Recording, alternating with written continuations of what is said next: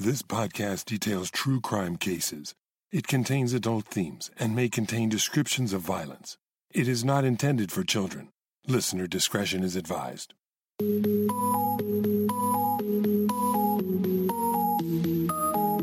Thank you for joining me for today's episode of Once Upon a Crime. Last week, I kicked off the new series, Cursed Hollywood, when I told you the story of a hit television comedy whose young actors all experienced hardship and tragedy after the curtain came down on their show. Hollywood, being a superstitious place, rumors began to fly that the show was cursed. The idea of curses plaguing Hollywood productions is nothing new. In this episode, I'll detail a case of an iconic Hollywood franchise that is still going strong today, but rumors of its cursed status began as early as the 1930s. Some believe that the poor treatment of the original creators led to its long history of bad blood shattered careers, tragic accidents, untimely death, and even murder. This is the curse of Superman.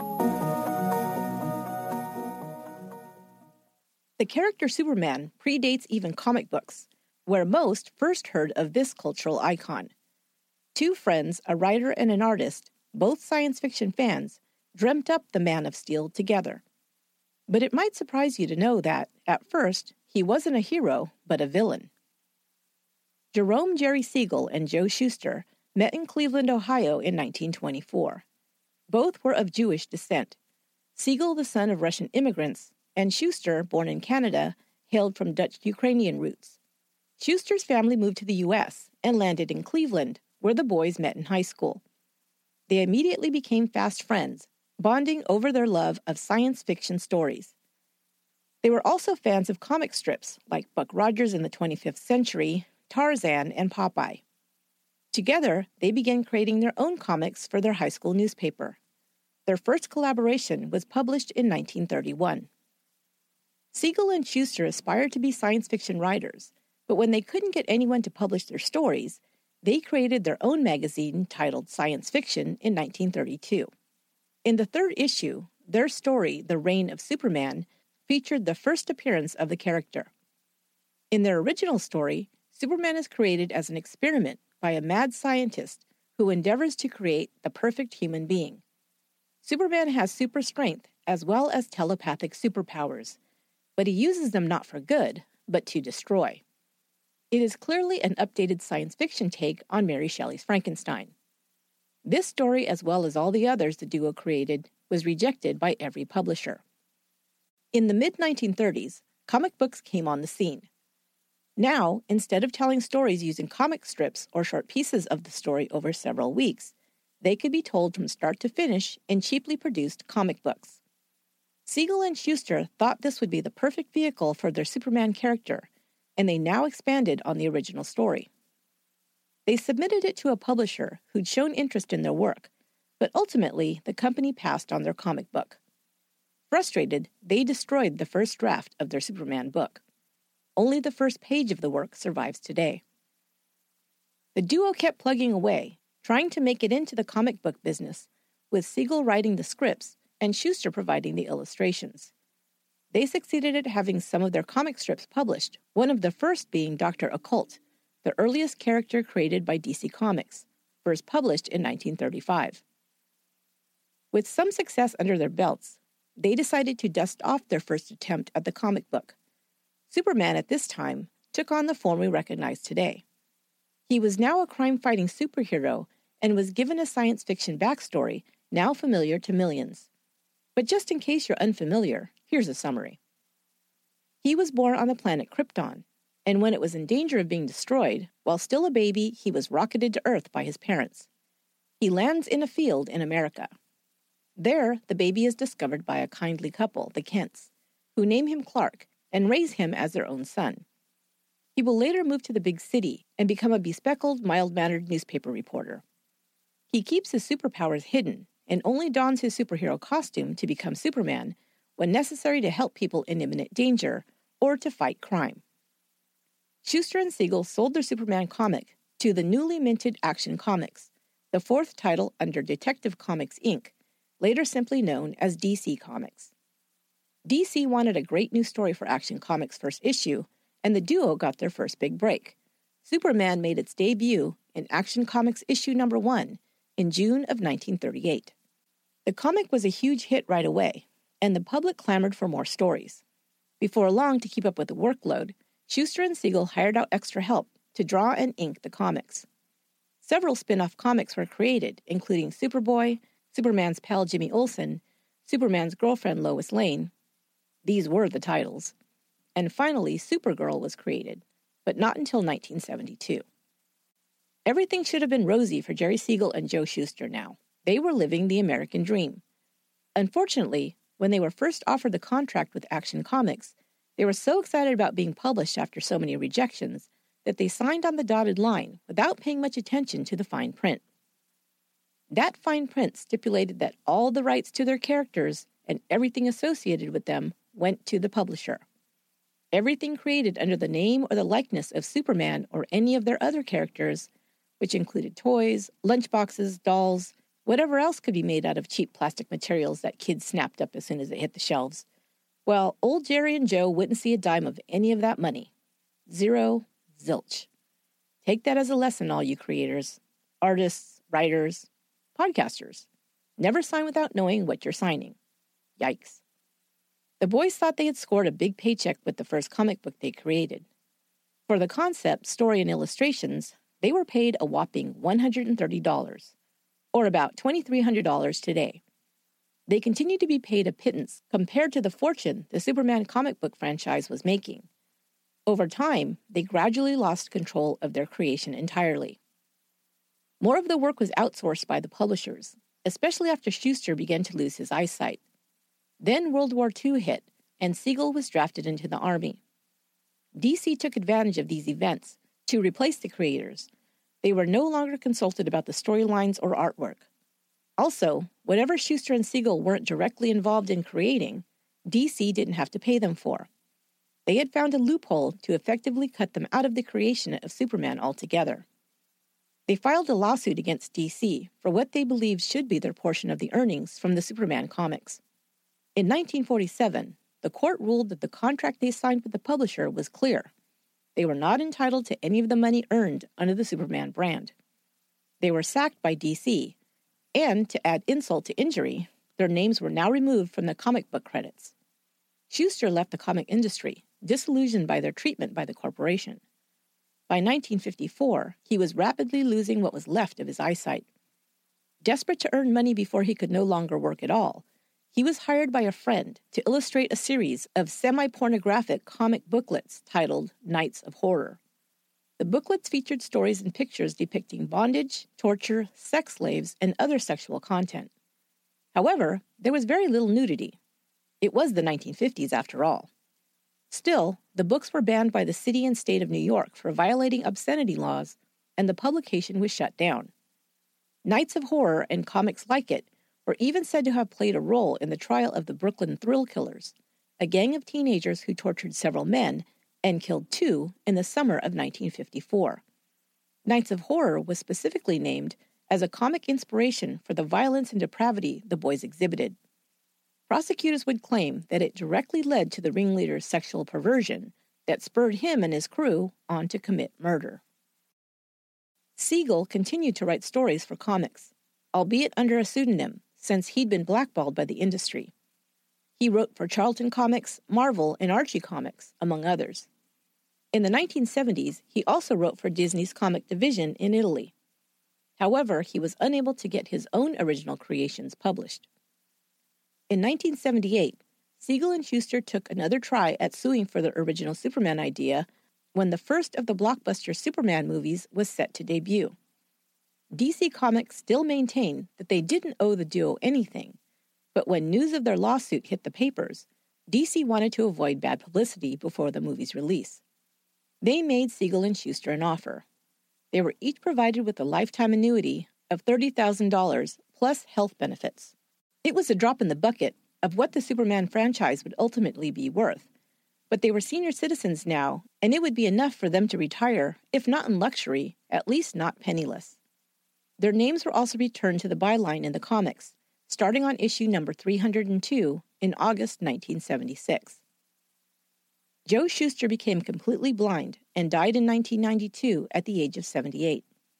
Jerry Siegel died in 1996 at the age of 81.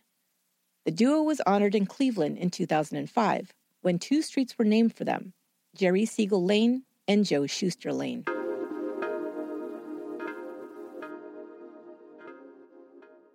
Most who believe that the Superman franchise suffers under a curse trace it back to the unfair treatment of Jerry Siegel and Joe Shuster, Superman's original creators. It's been noted that from that time forward, many people associated with the Superman franchise have experienced tragic accidents, illnesses, and death. Here are a few of those stories.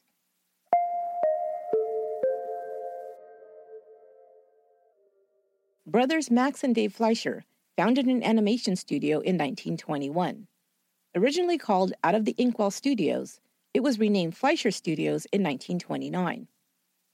Fleischer Studios produced some of the most popular cartoons in animation history.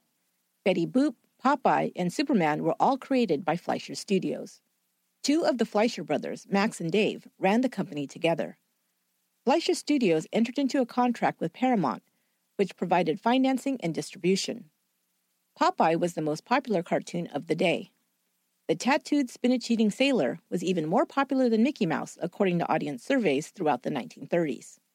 The Fleischers had petitioned Paramount for financing for a full length cartoon movie, but the studio wouldn't greenlight the project until the success of Walt Disney's first feature film, Snow White and the Seven Dwarfs, in 1937. In 1938, Fleischer Studios released its first animated feature film, Gulliver's Travels. It earned more than $3 million upon its release. About the same time, the studio acquired the rights to produce an animated Superman series. Also at this time, Fleischer Studios moved its headquarters from New York to Miami, Florida. Soon after the move, things began to fall apart for the Fleischer brothers. They were already under a great deal of stress producing their first feature film. It went way over budget, and while it was a success, Paramount penalized the studio $350,000 for the added time and expense. The original budget was $500,000. The Fleischers had to use revenues earned from the Popeye cartoons to pay off this debt, as well as another $250,000 for costs incurred on the creation of other cartoons rejected by the studio in 1940. Fleischer Studios also experienced a workers' strike in 1937 when its New York employees hit the picket lines complaining of long hours and unfair pay. The strike lasted for five months and cost the studio time and money as well as bad blood between management and employees.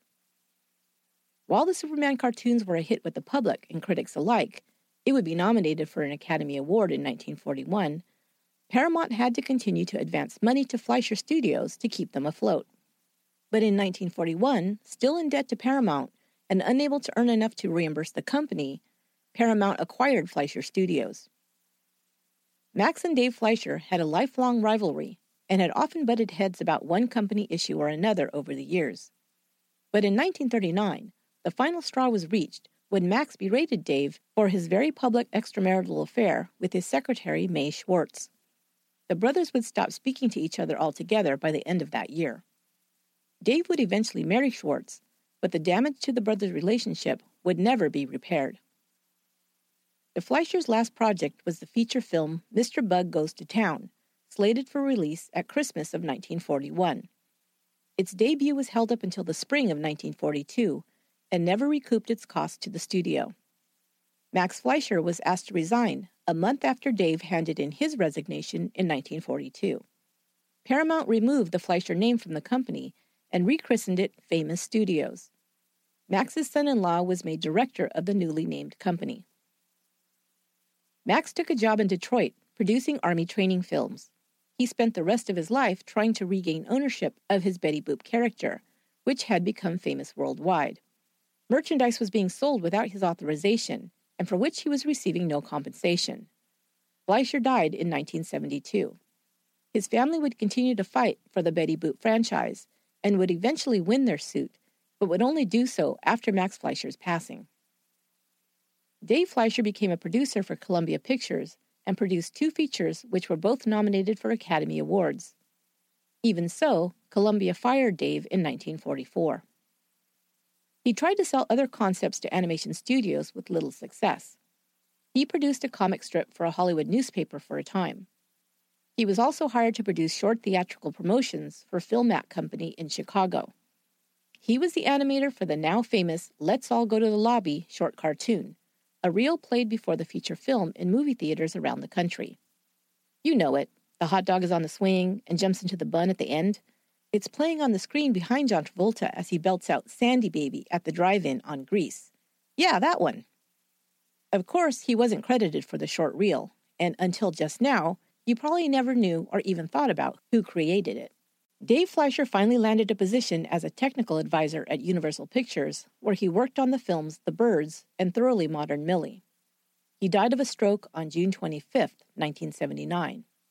He and his brother never spoke again after their falling out in 1939.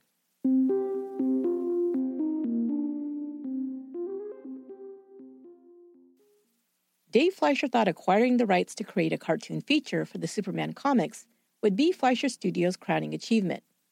Instead, some believe it became a jinx that would open the door for the curse of Superman, effectively bringing an end to their partnership and their studio. From comic books to cartoons, Superman's run was fraught with problems. But the next medium that the superhero would conquer would be television. Now beamed into living rooms across the country, the curse of Superman would continue.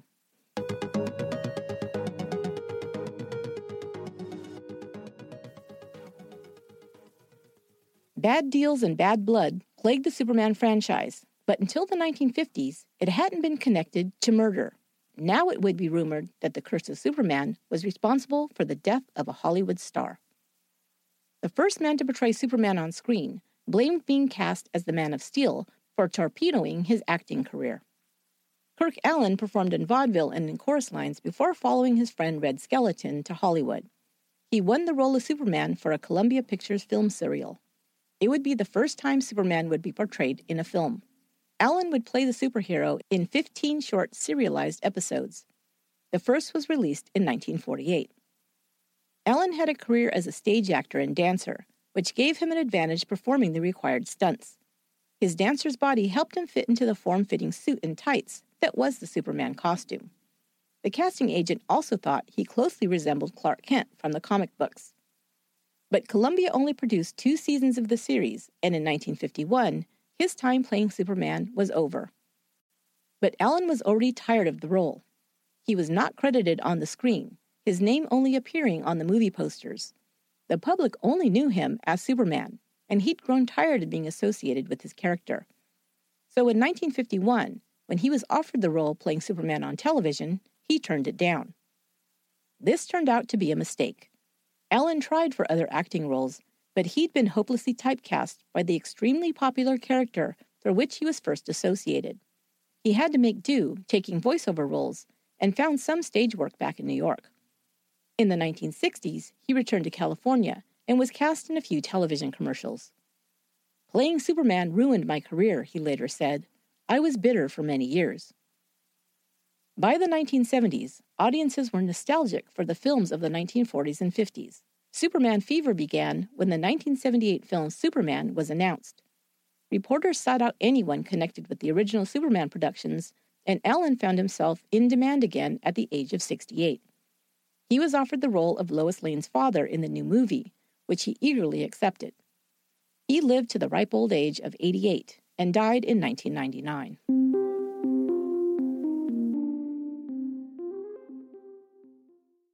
So maybe Alyn suffered from typecasting, which can affect a person's career and their finances, as we learned in the first chapter of this series. However, in Alyn's case, it wasn't life threatening or even all that terrible, it seems. But the Superman curse was about to get much, much worse. In 1951, the first feature length Superman movie was made for television. Titled Superman and the Mole Men, it starred 37 year old actor George Reeves. George Reeves was born George Keefer Brewer on January 5, 1914, in Iowa. Shortly after his birth, his mother and father separated. Eventually, he and his mother Helen moved to California. There, his mother remarried. Frank Joseph Bessolo adopted George in 1927, and the boy was given his last name. Helen and Frank were married for 15 years before they divorced. George was away visiting relatives when his parents split up. When he returned, his mother inexplicably told him that his stepfather had died by suicide. It was several years before George learned that the man was still alive.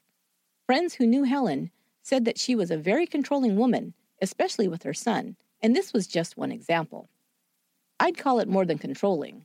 It's also, well, bizarre. George took to boxing in high school. He was tall and muscular and excelled in the sport. His trainer was preparing him to compete for the title of Golden Gloves champion. But his mother said that he had a face that was too pretty for boxing and discouraged him. The Pasadena Playhouse was a cultural icon by the time Reeves was a young man. Premieres of plays by authors like Eugene O'Neill, Tennessee Williams, and F. Scott Fitzgerald caused young actor hopefuls to flock to the Southern California theater. Some who honed their craft on the Pasadena Playhouse stage included Victor Mature, Ernest Borgnine, Gene Hackman, and Dustin Hoffman. Reeves began taking classes there and was cast in some costume dramas. He had a boxer's physique and was tall, reportedly six foot three inches tall, and had the chiseled jaw and classic features coveted by casting agents. He could play a heartthrob, a gangster, or a cop. Talent scouts frequently sat in on rehearsals and productions at the Pasadena Playhouse. Reeves was discovered there and signed on with Warner Brothers to appear in film shorts. His very first feature film role was as Stuart Tarleton in Gone with the Wind. In the opening scene, Reeves plays one of the red-headed Tarleton twins competing for the attention of Scarlett O'Hara. He and the other actor, Fred Crane, were made to dye their hair bright red, which appears orange on screen. When he was contracted by Warner Brothers, Jack Warner changed his name from George Bessolo to George Reeves. He appeared in several films, playing a gangster alongside James Cagney. He was handsome, but his nose, previously broken in the boxing ring, gave him a bit of a tough edge. Reeves was on track to become a Hollywood leading man when World War II was declared. In 1943, he was drafted into the U.S. Army. However, as an actor, he wasn't sent to the infantry, but instead was enlisted in the Entertainment Corps, traveling with shows to entertain the troops.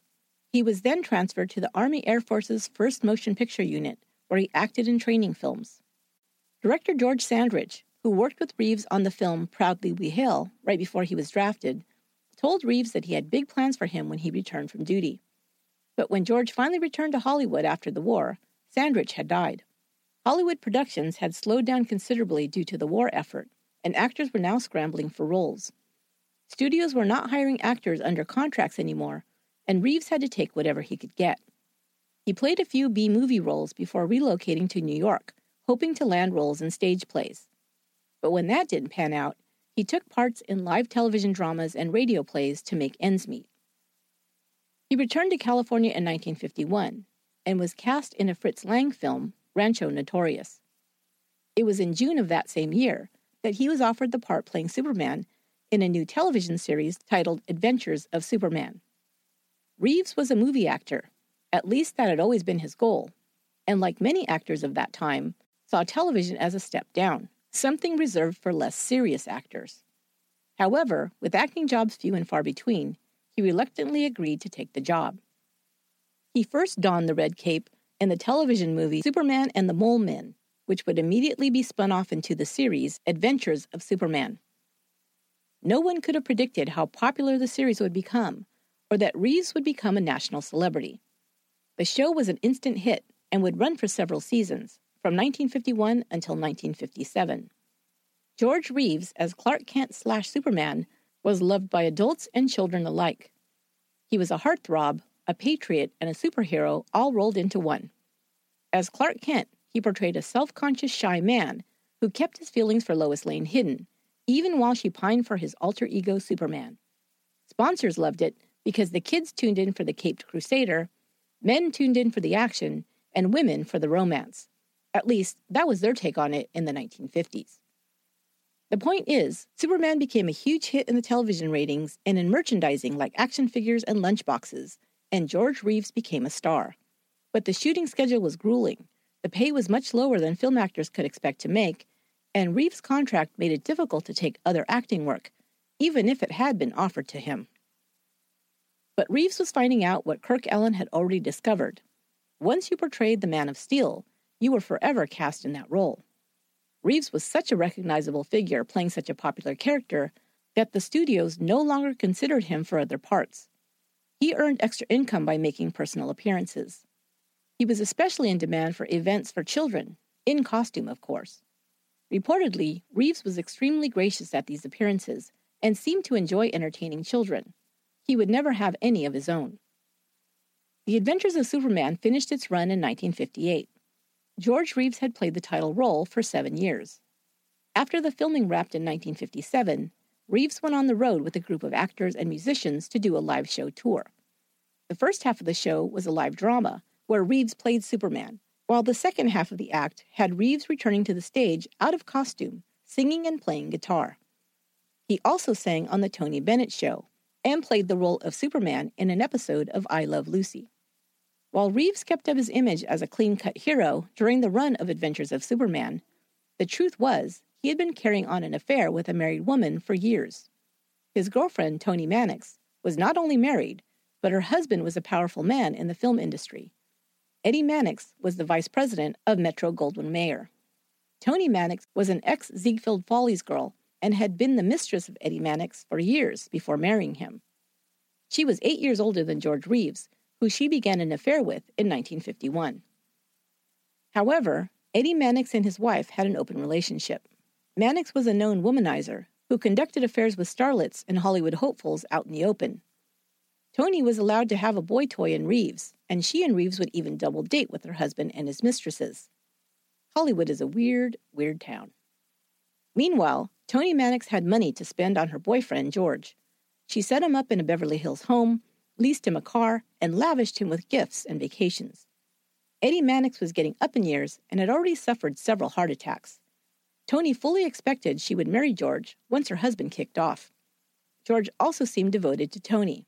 Perhaps it was a comfortable relationship for George, who had been used to his mother calling the shots for him until he was a young man.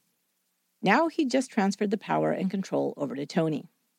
But in 1959, Reeves met Lenore Lemmon, a 36 year old socialite from New York. Lenora was a well known party girl who had the designation of being the only woman ever thrown out of the Stork Club for fistfighting. In 1941, she married Jacob Webb, the great great grandson of billionaire business magnate Cornelius Vanderbilt. They only lived together as man and wife for eight days. She was also married to actor Hamish Menzies from 1951 to 1954. Reeves was instantly smitten with Lenore and soon after meeting her, broke the news to Toni that they were through. She was devastated and also angry. She had invested a lot of time and money into George Reeves, and in her opinion, he belonged to her. But George didn't waver. He loved Lenore and planned to marry her. Their wedding was set to take place in Mexico on June 19, 1959. In the weeks after George broke with her, Toni was inconsolable. She took to her bed, crying and refusing to see anyone. She would call Reeves upwards of 20 times per day, begging, pleading, arguing, threatening, and demanding he come back to her. George hid himself away in the Benedict Canyon home, a home Toni Mannix bought for him, by the way, leaving only to Squire Lenore out on the town. On the night of June 6, 1959, three days before his scheduled wedding, George Reeves, his fiancée Lenore Lemmon, and friend Bob Condon were all together at Reeves' house, located at 1579 Benedict Canyon Drive in Beverly Hills.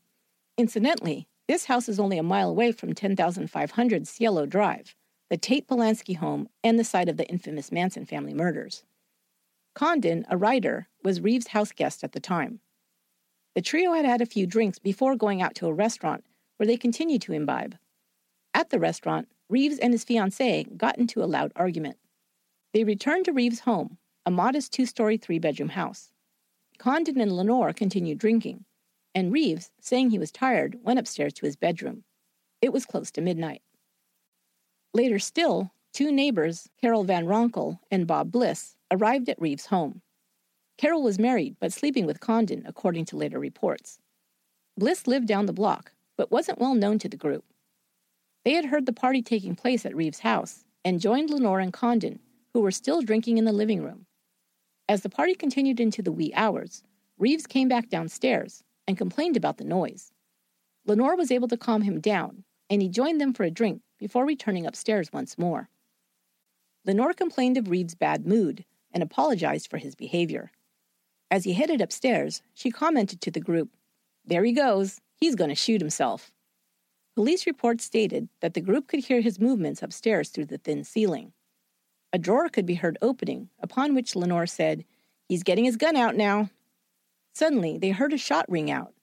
See, I told you so, Lenore reportedly said. Bliss ran upstairs and found Reeves lying across the bed, naked. There was a single gunshot wound to his head, and he was dead. His feet were hanging over the side of the bed, as if he'd been in a seated position. While it was reported that Reeves went upstairs sometime around 2 a.m. and immediately shot himself, officers weren't called until later, not arriving until after 4:30 a.m. Were the partygoers using that time to get their story straight or stage the crime scene as some would later speculate? After questioning the group, investigators chalked up the delayed response to their shocked state, as well as their level of inebriation. It was reported that Lenore and her friends were very drunk when police arrived. Reeves was also found to have a blood alcohol level of what would now be considered twice the legal limit. An autopsy was conducted, and the medical examiner quickly concluded that George Reeves died from a self inflicted gunshot wound to the head. Lenore's story was that her fiance was despondent over his inability to get new acting roles, having been hopelessly typecast as Superman. She also said that an ex girlfriend, who she did not name, had been driving him crazy since they broke up. Lenore said she and Reeves had only been dating for six months and gotten serious quickly. The other woman couldn't accept that Reeves had ended their relationship. Of course, she was talking about Toni Mannix, who neither she nor the newspapers identified at first, probably due to the power her husband wielded in Hollywood. Reeves' former co star, Jack Larson, who played Jimmy Olsen on Adventures of Superman, agreed with Lemmon's assessment of the situation. He would be quoted saying that Reeves had made such a mess out of things that he could imagine his friend becoming suicidal. When asked to explain, Larson said that Toni Mannix was not only Reeves' girlfriend, but also his benefactor and biggest supporter of his career. She was connected to very powerful people in Hollywood, and when he threw her over for Lenore, he put himself in danger of losing not only his livelihood, but his career prospects in Hollywood. But other stories emerged about the unlikeliness that Reeves would kill himself. He was scheduled to participate in an exhibition boxing match the next day with light heavyweight champion Archie Moore, something his friends said he was looking forward to very much. While he had continued to audition for other roles, the studio was in the works at the time of his death to bring back the adventures of Superman for another season. Those who didn't believe the reports of Reeves being so despondent over his lack of career prospects pointed to this fact as contradicting the suicide story. They also pointed out that just hours before his death, Reeves had told a reporter that he was looking forward to a planned trip to Australia for a Superman promotional tour. He was considering a trip to Japan as well, where the television series was very popular. Finally, his marriage was scheduled for that weekend, and Lenore would be accompanying him to Australia afterwards. His mother, Helen, was adamant that her boy had not taken his own life. She was devastated by his death and poured her grief into launching an investigation into his death. Some other evidence came to light that would call into question whether Reeves had actually killed himself. First, Reeves' hands had not been tested for gunpowder residue. In fact, his body had been washed before his autopsy was conducted. While the top of Reeves' skull had been removed to examine the bullet wound, it had also not been checked for gunpowder residue, which would have been present if he'd been shot at such a close range. However, this can be explained by the fact that GSR tests were not routinely conducted in 1959. In addition, neither the police, the coroner, or anyone was thinking that this was anything else besides a case of suicide, and they weren't looking to form an alternate theory of his cause of death. Some also find it suspect that no fingerprints, not even Reeves, were found on the gun. While witnesses said they'd heard only one gunshot, two additional bullets were found embedded in the bedroom floor. All three bullets were determined to have been fired by the gun found at Reeves' feet. Also unexplained were bruises found on Reeves' face and chest. Finally, he'd left no note and died naked, very unusual for a suicide. Some later reports state that the gun had been very recently oiled, which may have been the reason no fingerprints were found. The other bullets discovered in the room may have been fired at another time. And the bruises, and this is my own theory, may have occurred while Reeves was sparring for his upcoming boxing match. Reeves was naked, but he was also very drunk. And not every person who kills himself leaves a note. As for another person being responsible, one theory was that Lenore had a hand in Reeves' death, although she sought to gain much more from marrying him, or at least marrying him before she murdered him.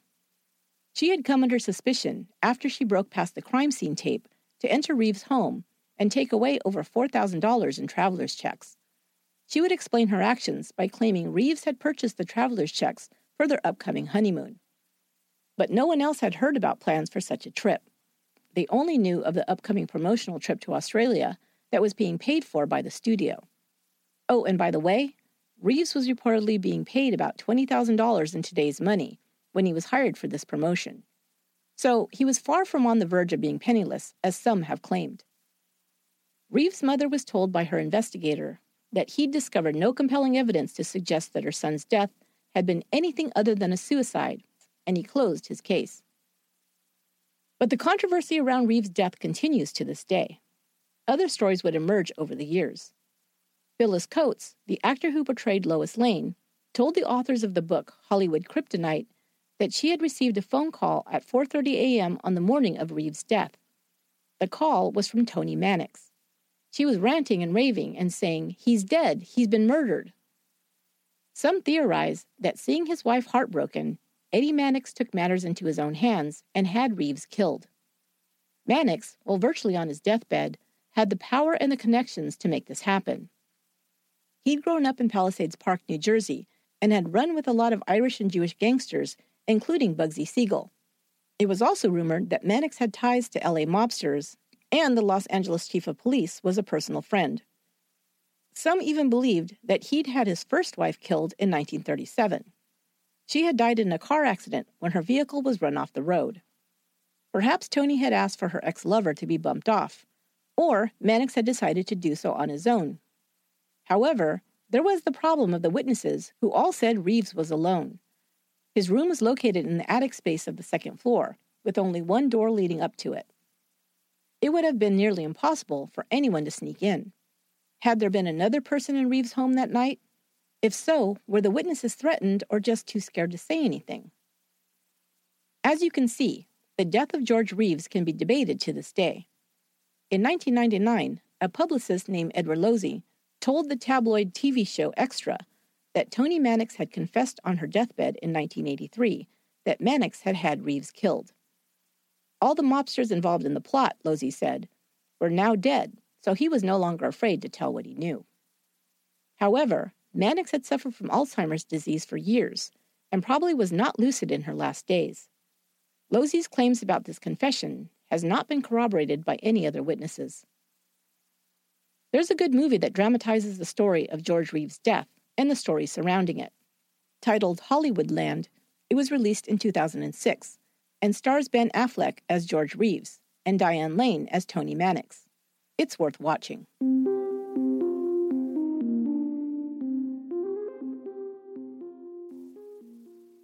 Interest in Superman was renewed in the late 1970s when the first of four films featuring the superhero was released.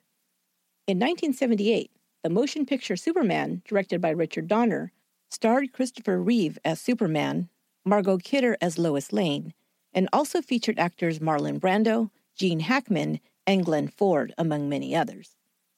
It was a huge hit, earning over $300 million worldwide. It was nominated for three Academy Awards, including Best Film Editing, Best Music Original Score, and Best Sound, and received a Special Achievement Award for Visual Effects. But the Superman curse continued with the release of Superman in 1978 and carried through with Superman 2's release in 1980, Superman 3 in 1983, and Superman 4 The Quest for Peace in 1987. The first of the films told the origin story of Superman. Baby Kal-El, who is sent to Earth from Krypton and becomes Clark Kent and then Superman, was played by a seven month old baby from London, England, named Lee Quigley. The baby's parents were played by Susannah York and Marlon Brando. Lee Quigley is believed to be the first victim of the Superman curse from the film franchise when he died at the age of 14 after inhaling solvents. Playing the infant Superman was Quigley's only acting role. His best friend said he never told anyone about it, thinking that if the other boys knew he'd played Superman, they might want to fight him. For street cred, I assume, like in, I beat up Superman. Quigley's parents had split up when he was very young, and he'd been raised by his grandparents in Langley, Eastbourne, England. After school one day in 1991, Quigley was walking with his friend to the shops in town. As they walked, according to the friend, Quigley was sniffing from an aerosol can with a cloth over the top of it to get high. His friend had tried to snatch the can from him when he began to, quote, appear drunk. He was able to get the boy to a friend's house, but soon after arriving, the teen collapsed. An ambulance was called, but Quigley could not be revived. Marlon Brando was said to also suffer from the Superman curse when a series of tragedies befell his family. In 1990, his son Christian Brando shot to death his sister Cheyenne's boyfriend, Dag Drolet, in the Brando home. Christian pled guilty to manslaughter and served five years in prison. Cheyenne was eight months pregnant at the time of Drolet's death. She suffered from mental illness throughout her life and was admitted to a psychiatric hospital after the murder. She would later lose custody of her son, and in 1995, she hung herself at her mother's home in Tahiti. Christian Brando would later enter into a relationship with Bonnie Lee Bakley, who would subsequently marry Robert Blake. Bakley would tell both Brando and Blake that they were the father of her baby. But DNA results would determine that Blake was actually the father. He would marry Bakley, and in 2001, she would be found shot to death in Blake's car. Blake would be tried and acquitted of her murder. His defense attorneys would try to point the finger at Christian Brando as an alternate suspect in Bakley's murder. But the most well known tragedy to emerge from the Superman film franchise was that of its star, Christopher Reeve.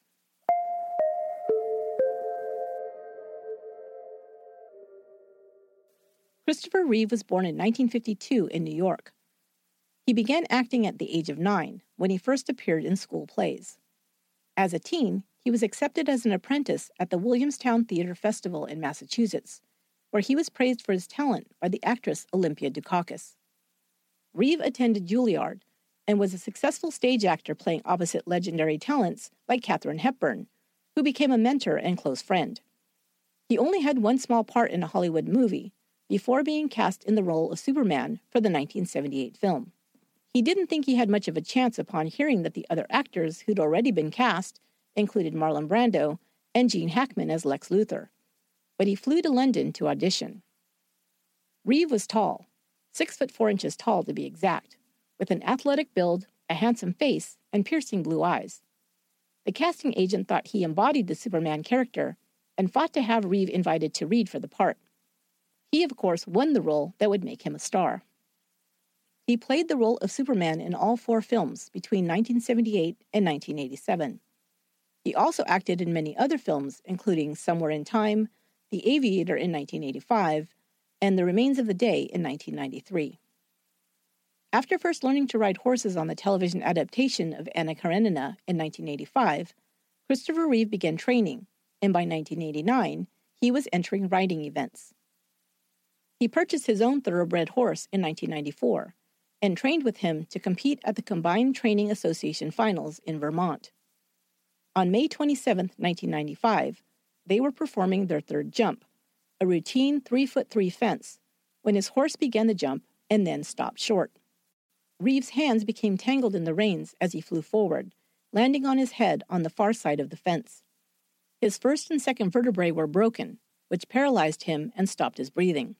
Paramedics arrived within three minutes and started him on oxygen. He was in and out of consciousness for days after the accident.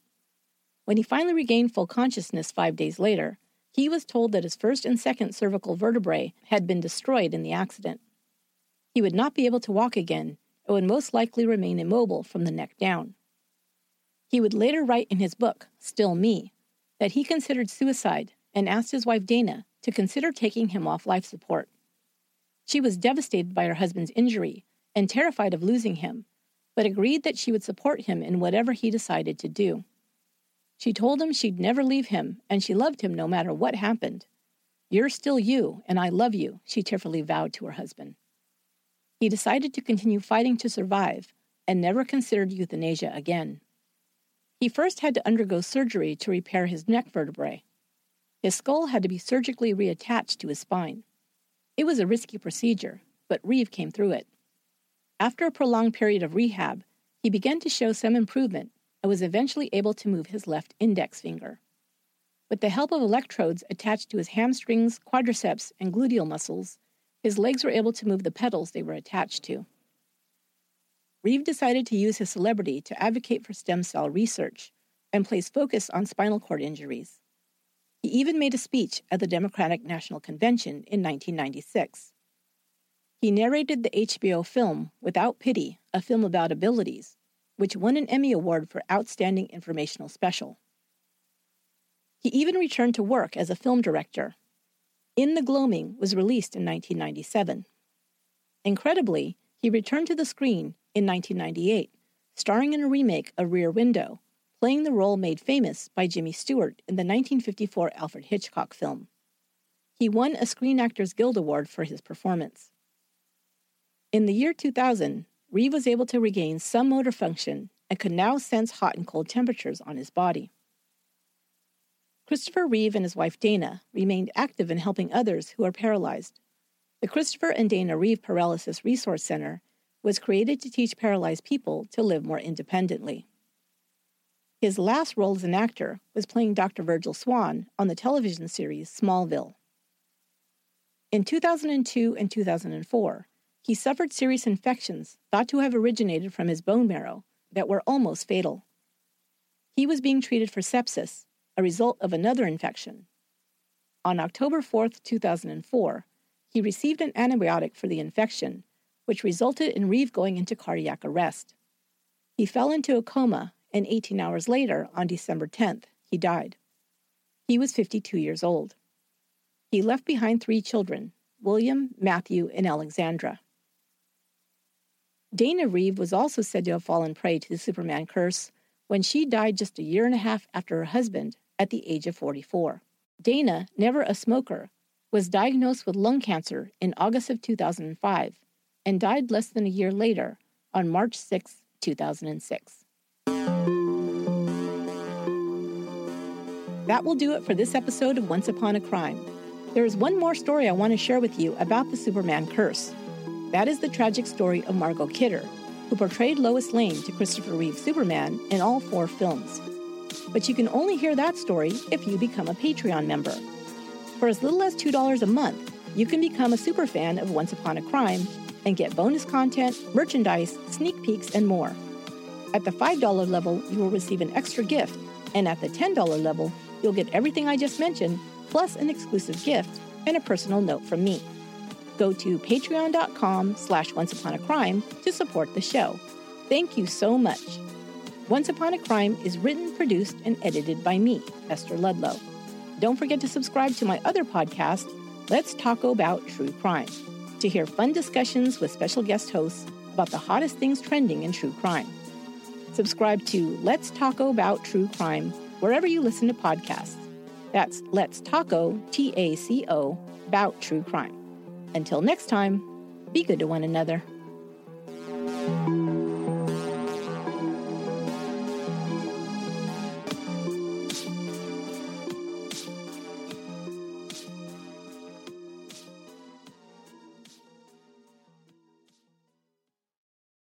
Angie has made it easier than ever to connect with skilled professionals to get all your jobs projects done well. If you own a home, you know how much work it can take, whether it's everyday maintenance and repairs or making dream projects a reality. It can be hard just to know where to start, but now all you need to do is Angie that and find a skilled local pro who will deliver the quality and expertise you need. Angie has over 20 years of home service experience and they've combined it with new tools to simplify the whole process.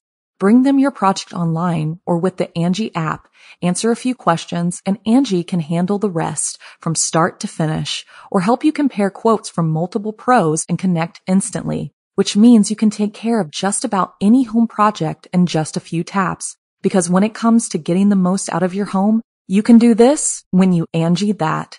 Download the free Angie mobile app today or visit Angie.com. That's A-N-G-I dot com.